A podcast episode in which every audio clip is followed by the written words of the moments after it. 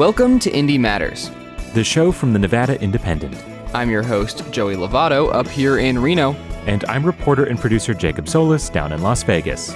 On this episode of Indie Matters, reporter Jackie Valley and I talk with Sherry Hayes Zorn of the Nevada Historical Society. We chat about Nevada Day, how it came to be, and what makes Nevada's celebration of it so unique. After that, we've got an interview on redistricting with UNR Assistant Professor Casey Lynch, who talks with reporter Tabitha Mueller about the redrawing of political district lines in the state and what that may mean for underserved communities. At the end of the show, I'm joined by our man in DC, Humberto Sanchez, to talk about all things happening in the nation's capital, from infrastructure and the reconciliation bill to the filibuster, debt ceiling, and more.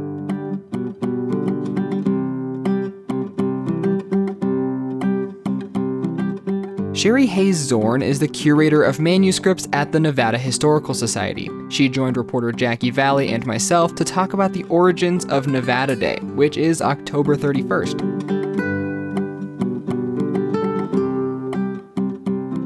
I, I guess we'll just start with kind of like the big obvious question, which is what are the origins of Nevada Day? Well, Nevada Day isn't really recognized, or Admissions Day, I guess is the term that most states that do still celebrate it. It started out as Admissions Day and then becomes their state day. But it was wasn't until like the 1870s at this point the Pacific Coast Pioneers group in Nevada in Virginia City actually would do like a celebration dinner and maybe have some talks and lectures um, with their members to commemorate the day. And local newspapers, of course, would be writing about it and telling everybody how wonderful it was of being involved and becoming the 36th state with the Civil War. So, I mean, the papers always would write a little bit about it, but it really wasn't a celebration within the state until 1891. And by 1891, Governor Colcord is the one that actually wrote a bill that said, let's have admissions day in Reno and also in Virginia City, they they had parades and different events that were happening. At that time, there was a decline in in mining, but there was still so much that Nevada had to offer, and, and there was a lot of commentary in the papers in California saying. Well, their economy is declining. People are leaving the state. Should they even be a state? And so people were saying, hey, we're really proud of our state there's agriculture so much is happening. We need to to remember that. So that's kind of the first real official nevada day or admissions day event. And so is that october 31st right? Yeah yeah. So that's actually our admission to the union the official day of when our state became the 36th state. So it's just a happy coincidence that it also was halloween do most states have a, an admissions day or a state day or, or, is this kind of a unique thing to nevada or how many states are actively celebrating their, their, their admission? So early on yes states were recognizing and at least making the governor would write a proclamation and declare this our admissions day and maybe celebrate. But as a whole that numbers declined and most there's really not that many states that actually celebrate their day or missions day like nevada in particular there's hawaii is a state holiday california is a state holiday colorado as well but nevada it, it its evolution for its nevada day has really become a, a big celebration that people really enjoy you mentioned that only maybe a handful of states have such a holiday now. Why do you think Nevada's has grown into much more of a celebration than perhaps other states? I think the reason for why our celebration is so much larger here in Nevada is the Society of Nevadans, these pioneers that kind of sponsored Nevada Day. Their membership was dying off, and so they didn't have replacements. And and literally by 1937, um, they didn't have a parade because they just didn't have anybody left to help sponsor the event. So in early 38 Thomas C. Wilson, who was an advertising executive here in Reno, and then Judge Clark Guild, who then helped create the Nevada State Museum in Carson City. They worked with the Carson City Rotary Club, the Lions Club, and the 2030 Club to then find a new home in Carson City. And so that was then where it became established in Carson City for the, the parades and celebrations. So you've got the legal holiday, you've got the events happening but then the war happened. So then you've you've got three years that there are no events. Then in 1945 you have 20000 people that come to nevada day and it's a one day event. But after that you start having the issues and this is why in the end they created friday as being the legal holiday and then the parades the saturday is that you never knew what year essentially nevada day would land on. And and okay it, it, landed on a sunday so then do we have the parade on a monday? Or it's on a wednesday and can you get it where it's recognized and can kids take it off for school to come all the way to Carson City. So it its evolution changed over time. And so that impacted also who would participate, who would come, and how how people would get involved. Would there be a lot of people coming or not? So I, I always find that interesting. And then 99 happened, the legislature decided to make it a three day weekend. So then it was consistent, a consistent state holiday. So then it would allow people to have a three day weekend. And that, I think that really made such a difference. I was curious too. So we, we know there's the parade in Carson City that attracts lots yeah. of folks. Are there other things that happen across the state? I'm down in Las Vegas and I don't know of too many festivities usually down here. I was looking and there really isn't. Now, some communities might have, I was looking through the papers and sometimes they would have maybe arts, like uh, art openings and some activities in that way, but not not the parade. I want to know if there's any fun historical things that have happened on Nevada Day? Has there ever yeah. been like a, a shootout in Carson City or, or has the governor run down the street naked after getting drunk at the parade or something? Are there any fun stories surrounding the, surrounding the parade and the holiday? well, I haven't heard that about the governor. But no, I was going to say, what I think is interesting, there was and there still is a beard contest in Carson City. And of the Victorian time period, men would grow beards, facial hair. It would evolve, you know, have the mutton chops, shorter, longer. But we had a gentleman that lived in Nevada and his brother as well, Zachariah uh, Wilcox. And so he grew and never shaved his beard and had the second longest beard in the United States and he lived in Carson City. So they he participated in the beard contest. They have an annual beard contest. And when he passed away, he donated his whiskers to the Whiskers Club, the 49ers Whiskers Club in San Francisco. And Mr. Uh, Wilcox had a 12 foot beard, so that's pretty impressive. And there's a picture of him that we have in our collection, and he has his beard tucked in his shirt. So I, I, would think, how would you work and do stuff all day? You'd have to have it wrapped on your head, around your neck. I don't know. So I thought that was interesting. So I think that's an interesting tradition. One other thing I was going to mention too is that now maybe because of COVID and other things, but used to be able to go and get a tour of the governor's mansion.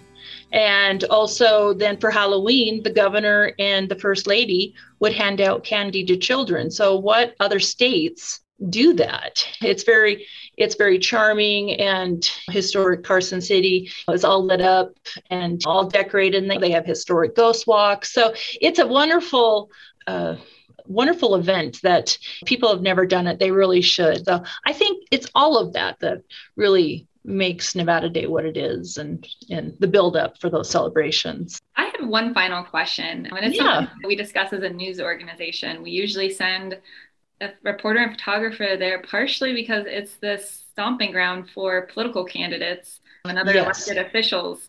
It mm-hmm. always been that way, or is that a more recent development? I, to tell you the truth, I think it's I think it was happening in the 50s and 60s, but once it truly became the three day holiday, I think it, it was a way for more people to get together. But also because it's so close to election day that it definitely and it's also also the state capital it's synonymous. Any parade you see you always see politicians. They're gearing up for their next campaign. But i think also because of the holiday it only adds that you can really go out and meet constituents and and visit with people. So i, I think it's an interesting assortment of different activities and people getting together to celebrate and the state's histories.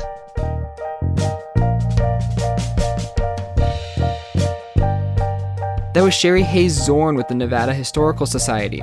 You can hear more from her and other Nevada experts in Jackie's story coming out later this week, and we'll also have some stories from the Nevada Day Parade and more on Nevada Day soon.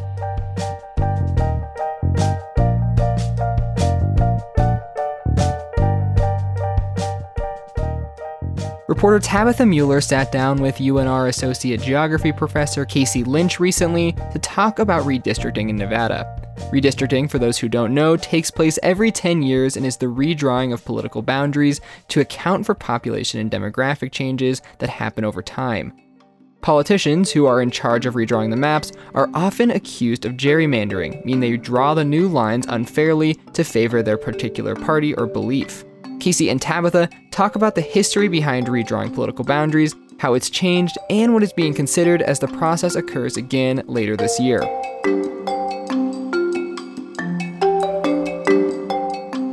We've seen Nevada's population kind of grow about 15%, with that most growth taking place in Las Vegas. What does kind of this growth mean within the context of redistricting? Yeah, so there's layers to that, of course. Um, uh, I mean, the biggest thing is that it it means we have more work to do as a state in redistricting than states that have seen less growth, less change, less migration. And in particular, when we see the sort of lopsided growth, where you know the growth is not evenly distributed across different districts, but we see really trends towards urbanization, major growth in, in the Vegas area and in Reno, and population loss in a lot of rural areas, it means that there's some significant work to be done in figuring out how to redraw these lines in a way that makes sense. And it also means that there's potential sort of structural shifts in our politics involved in, in some of that. And why is it important that lawmakers or people redistricting sort of keep these groups that are similar together, right? Why why can't we just go through and say, great, we just need an ideal population in this district of like 7,000 people yeah, so there's a long, long, long history to this, and a lot of Supreme Court case law behind all of this. If we look at sort of electoral districts before really the 1990s, we see cases right where are especially thinking about sort of racial equity and in districting. You see a lot of cases where you might have a let's say in the deep south with 35 or 40 or 45 percent of the population being black and zero black representatives, right? Because voting behavior was incredibly determined, incredibly correlated to race. And you had a bunch of districts that there was always going to be a 55% to 45% majority minority, you know, white majority. And so that became obviously an issue, right? And so there's a long after the Voting Rights Act, after some of the amendments to the Voting Rights uh, Act in the early 1980s, we see a series of court cases that sort of lay a foundation for when and how we can consider race in particular in redistricting. And these have been challenged left and right, and they continue to be challenged and will be challenged for sure after this round of redistricting. But the, the main sort of goal was there were certain situations in which states could create sort of affirmatively gerrymandered districts to create majority minority districts, is what they were called, to be able to increase the sort of overall representativeness of our institutions. And so this was pretty effective really in the, the 90s if we look at redistricting in 19 early 1980s after the 1980 census and what the sort of racial makeup of the US House of Representatives looked like and a range of other um, sort of districts internal to states looked like in the 1980s you compare it to what that looked like in the early 1990s after that set of redistricting and you see a much more sort of equitable sense of representation. That segues into my next question, which is kind of how do you think about how do you think lawmakers should account for these racial demographics and diversity? and within certain areas like what you're talking about versus focusing strictly on making sure those population counts are equally distributed. So equal population is obviously a, major one. That's the one that you you mentioned. It's one that nevada obviously takes very seriously it really, I think, historically important to know that we didn't always sort of place a lot of importance on that in, in congressional uh, districting, at least on the sort of national scale. But up until the early 1960s, you had like really bad like, malapportionment of congressional districts often. So you could have one district with drastically more people than another because they had just been sort of drawn that way for partisan purposes and and whatever. And there was again Supreme Court case in the 1960s, Baker v. Carr, that basically set off what was known as this reapportionment revolution, right? And it was a, you know a long series that we kind of continue to see a redistricting commission, state legislature trying to make the districts as evenly populated as possible. I think there are some legitimate critiques to say that in a lot of the US, we've maybe gone too far with that, where some states have really insisted that there's no more than one person difference per congressional district or per state senate or assembly district.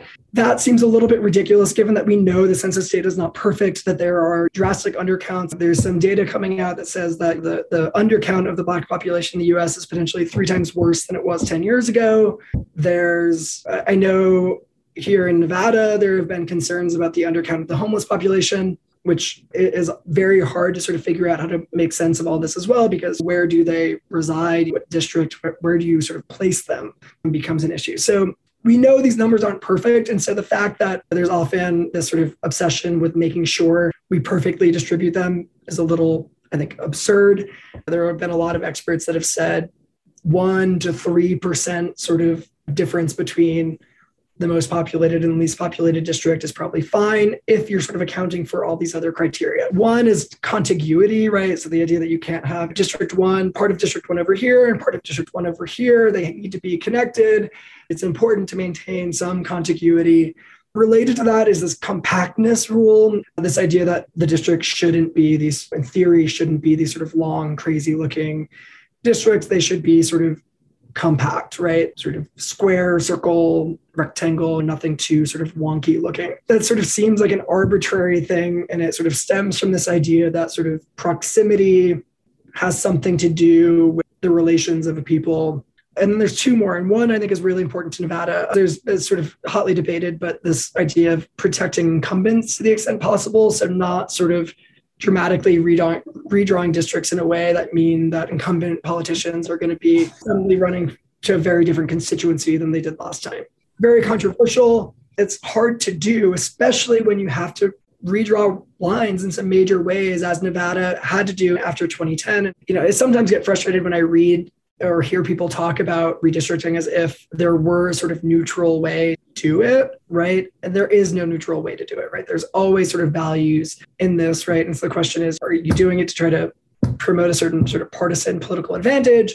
And then the other one that's really interesting, and it seems from my sort of perusal of the Nevada legislature uh, legislature website, like they're sort of currently mulling this over, is this, and most states have some concern with this, is sort of maintaining communities of interest and that's not really defined anywhere of in terms of what a community of interest is. But often right it's the idea that if you have neighborhoods and there's a neighborhood association and there's a sort of a sense of community in a neighborhood and a uh, sense of common political issues within a neighborhood or within you know, sometimes the, the, like church groups or sort of they might look at sort of economic mapping, the economic activity, and sort of commute where commuters are moving from. There's all different ways that you can look at communities of interest. There's no definition. It's basically any kind of re- region that you could make up in a geographic sense based on any kind of sort of socioeconomic cultural, religious, the idea is that you shouldn't split them up, right? And therefore sort of di- dilute their access to political power by having maybe it's a small community of interest. But if you split it into three different districts, all of a sudden you have five people in each district and they their sort of ability to advocate for their needs is diluted. What would you tell somebody who wasn't familiar with this? Why does it matter? Yeah, I mean, I mean, it basically matters as to whether or not we have a functioning democracy in any way, right? I mean, in the same way that, and, and it goes back to representation, but I think it goes beyond that, sort of basic principles um, of democracy. As I said earlier, right, there's no neutral way to sort of draw these lines. That's the other thing I'll say is we can draw these lines however we want. It doesn't mean that they're going to sort of stay the same for 10 years or that the sort of voting behavior that we expect to come out of those districts are going to be what happens, right? Like I said, I like the important thing is that the, these questions of values, of representation, of community are happening anyways, and it would be beneficial, I think, if we make that explicit and have that as a as a public discussion.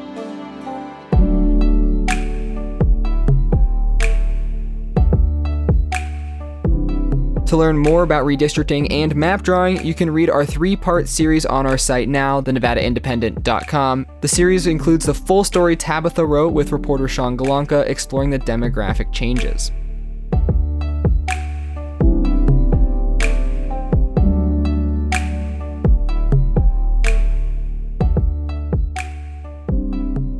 All right, and I am here with our man in DC, Humberto Sanchez. Uh, Humberto, we always start with the weather. It's been about, gosh, probably six, seven weeks since you've been on the podcast. So, how's the weather? I'm assuming it's changed a bit in DC since then, huh? We are in the time of year that they call Indian summer around here, which is mm-hmm. it basically it stays pretty warm. It's a little late in the year actually for it to be as warm as it is. It's about 70 now but it's really delightful. The fall here is just wonderful. If if sometimes a little hot actually, and then then there's like a rainstorm and then it's abrupt change to winter. we've got we've already gotten snow in Reno in October twice. We've had snow already, so that is this is some of the earliest snow I've ever seen while living here. But I'm cold. Anyway, there's been a lot going on in DC. Although it's it's funny, like I said, we haven't talked in about seven weeks, and I think we've been talking about the infrastructure bill every time we talk. What's going on with it? it seems like not a whole lot, unfortunately. Well, the the infrastructure bill it's kind of tied to the reconciliation bill, and right now the Democrats are negotiating among themselves to, to nail down the details of that. But we did see Vice President Kamala Harris come out to Lake Mead to talk about infrastructure, and she talked about the provisions in the bill that would help with the drought and as as Lake Mead is uh, at an all time low in terms of the water level. So she used that as a backdrop to underscore the point that the provisions in that infrastructure bill would help with drought. And she was joined by the entire delegation of, of Democrats. I know that Susie Lee, in particular, she has a water recycling provision that she got in that bill. Stephen Horsford talked about how he got been going to Lake Mead as a kid and brings his kids there, and he actually pointed to the spot that they go fishing at. And uh, he and he also mentioned the fact that with the, the the water level being so low, all the recreation stuff has come to a, a screeching halt, and that's hurt the economy, which would be another reason to pass the infrastructure bill. It, it was a a big deal that they came to Nevada to, to make this point. And so we'll see what happens. Like, again, I think that you won't see any movement on infrastructure pretty much until the, the details of the reconciliation bill are nailed down and they can even they could have maybe a framework or something like that to show for it and then possibly pass that infrastructure bill which has already been passed by the senate we're waiting for the house and I think people generally have an idea of what the infrastructure bill is. For those who don't know, it's a bill that would create various infrastructure projects throughout the United States, create a lot of jobs and working on roads and stuff. But what is the reconciliation bill for those who don't know? The reconciliation bill is basically parts of the domestic agenda that couldn't be included in this infrastructure bill. The, the infrastructure bill, it got a, a, lot of bipartisan support in the Senate. It was passed by both Republicans and Democrats in the Senate that is basically hard infrastructure as a term that they've come to use here to describe it. Roads bridges water broadband actually now. And so the, the reconciliation bill is what they call soft infrastructure that includes childcare that includes community, free community college that includes affordable housing is in there climate change addressing climate change. These are all things that are part of the, the domestic democratic agenda that republicans essentially don't support so, so the infrastructure bill kind of got split into two bills, at least. that, that's right. It got split. They split this the domestic agenda package into two bills because they thought they could get bipartisan support on, on some of it and not all mm-hmm. of it. Mm-hmm. And but altogether, they the Democrats want to pass both. What we're seeing now is where the two bills are somewhat tied together by design by the progressives because they want to ensure that both bills are going to be passed. Right now, Democrats are negotiating among themselves into what is going to be in that uh, reconciliation, that Build Back Better Act. Basically, because it, it started out as a $3.5 trillion bill, but concerns by moderates, particularly Senator Joe Manchin from West Virginia and Senator Kyrsten Sinema from Arizona, had issues with the total price. So now we're instead of 3.5 trillion, we're looking at, at maybe 1.5 to 1.2 trillion dollars. They're still mm-hmm. settling on that. There's been a flurry of discussions. And so we've seen actually last week, we saw Senator Cortez Masto she was invited to the White House to, to meet with the president along with other lawmakers to talk about what we're going to see in this bill and what she wants in this bill. And I talked to her about that, and she made the case again. She's for a extension of the child tax credit, which was part of the American Rescue Plan. It's an enhanced version of the of the child tax credit that existed prior to that passage of that law. She wanted to extend it for five years, but it looks like they're only going to be able to extend it for one year. And she says that's all part of the negotiation. She was very pleased that the talks have intensified and everyone seems very positive whether they should be or not that they can pull this off they can get everyone in the democratic party to support these bills because they need every vote they can get one person i think is really like thinks the reconciliation bill is really important for them is stephen horsford right of southern nevada tell me why why he's been talking about this so much why it's so vital for him and his constituents he's been adamant about the infrastructure bill, but he's also wants the domestic agenda bill, the Build Back Better Act, and in particularly, he also is in favor of this child tax credit. He was telling me this uh, last week that over 90% of his constituents who have children get it. And right now, he's in a bit of a tussle with, with Senator Joe Manchin because Senator Joe Manchin looking to shrink the cost of the bill to try to get it down as, as low as possible he wants to impose some kind of means testing for that bill so that people who don't who make a lot of money don't get it. And also he wants to impose work requirements on the bill. So you meaning you have to work while you're getting it. You have to show that you're trying to get a job. Representative horsford said basically that that would be a tax increase on my constituents he's adamant that that not be the case. He said it's a do or die for the families in my in my district. We talked about reconciliation and the infrastructure bill. Another thing that's always in the news the filibuster right? There's just been this big thing getting rid of the filibuster and how that's going to change government forever in one way or another, and the people that are for it and the people that are against it. Has the filibuster changed at all? it hasn't, but it's it's really interesting. We saw that there was a, a, a town hall with President Biden last night, and uh, he basically said that he would support changing the filibuster or doing away with it at some point in the future for for things like voting rights. He he brought that up, and police reform has also been another issue that he's had trouble getting through. So that's a big deal. Like he he spent thirty some years in the Senate. He's an institutionalist, meaning that he supports the institutions of the Senate. The filibuster, of course, being one of those institutions. You need to get sixty votes to overcome a filibuster, and oftentimes legislation gets 59 votes 58 votes something like that which has which is a majority, but the, it doesn't advance or pass. So we saw that happen this week with the Voting Rights Act. There was a, a voting rights bill that came to the floor that had been negotiated. They thought it would be some kind of compromise, and no no Republicans voted for it. So it's it's a very important issue to de- the Democratic base. And so President Biden said that this is something that he would before changing the filibuster in order to help advance. And so there could be some momentum in that direction, but we're not quite there yet. And it, interestingly enough, also, the president said he doesn't want to have that fight over the filibuster yet because he would lose three votes probably for the reconciliation package. And so that's a fight for a later day. And so the last thing I wanted to ch- touch on really quick was uh, raising the debt ceiling, something that's also talked about a lot. Happens every year usually. It kind of seems like this big deal, but but really like we, we have to do it all the time to, to continue spending. You want to talk about that really quick? it's the it's one of the ugliest votes you can take as a lawmaker because it may, it basically is you saying I, I want to spend more money, I, or at least that's that's kind of what, the messaging around it. In actuality, it's you saying uh, I want to pay the bills we've already we, we've already racked up. But nevertheless, it's it's a difficult vote, and so right now we'll likely start to do it because it's a it's such a moving target. So December third, we think it, will start. We'll start getting close. The there was a, a deal to do a short term debt ceiling last time, and the Republicans argue that the onus should be on Democrats to do this. And the problem is you need 60 votes. So Republicans have said, well, why don't you use reconciliation? This the same process you're using to pass this agenda bill.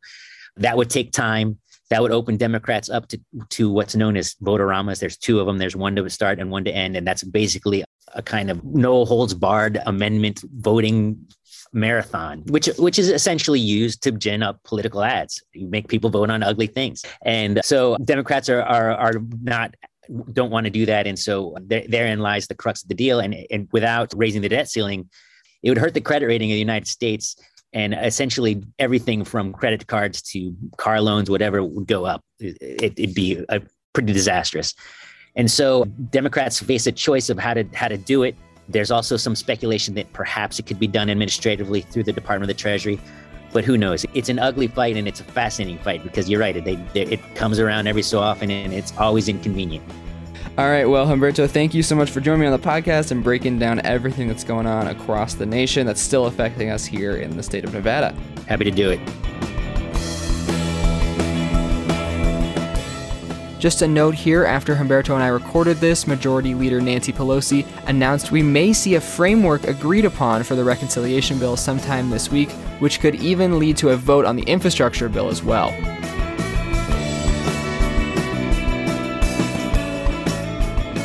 Thank you for listening to this episode of Indie Matters. We'd like to thank Sherry Hayes Zorn, Casey Lynch, Tabitha Mueller, Jackie Valley, and Humberto Sanchez for being on the show this week. We'd also like to thank Jackie Valley, again, who not only helped us edit this very podcast, but also helped edit the monthly newsletter, Soundcheck, which features extended interviews from the podcast and more. If you want to help the show, leave us a rating and review wherever you listen, and email us with questions, comments, concerns, viral potato salad recipes, cactus hugging suggestions, or whatever else you can think of at joey at thenvindy.com or jacob at thenvindy.com. Our theme song is from the band People with Bodies, and we have additional music from Lance Conrad and original music from our own Joey Lovato. Thank you for listening to Indy Matters. I'm your host, Joey Lovato, And I'm reporter and producer Jacob Solis. and we'll talk to you next week.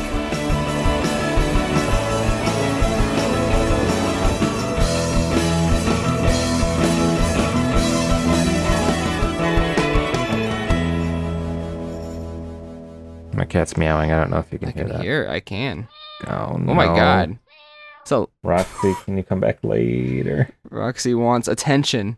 All right, I think I might be in the clear. nope.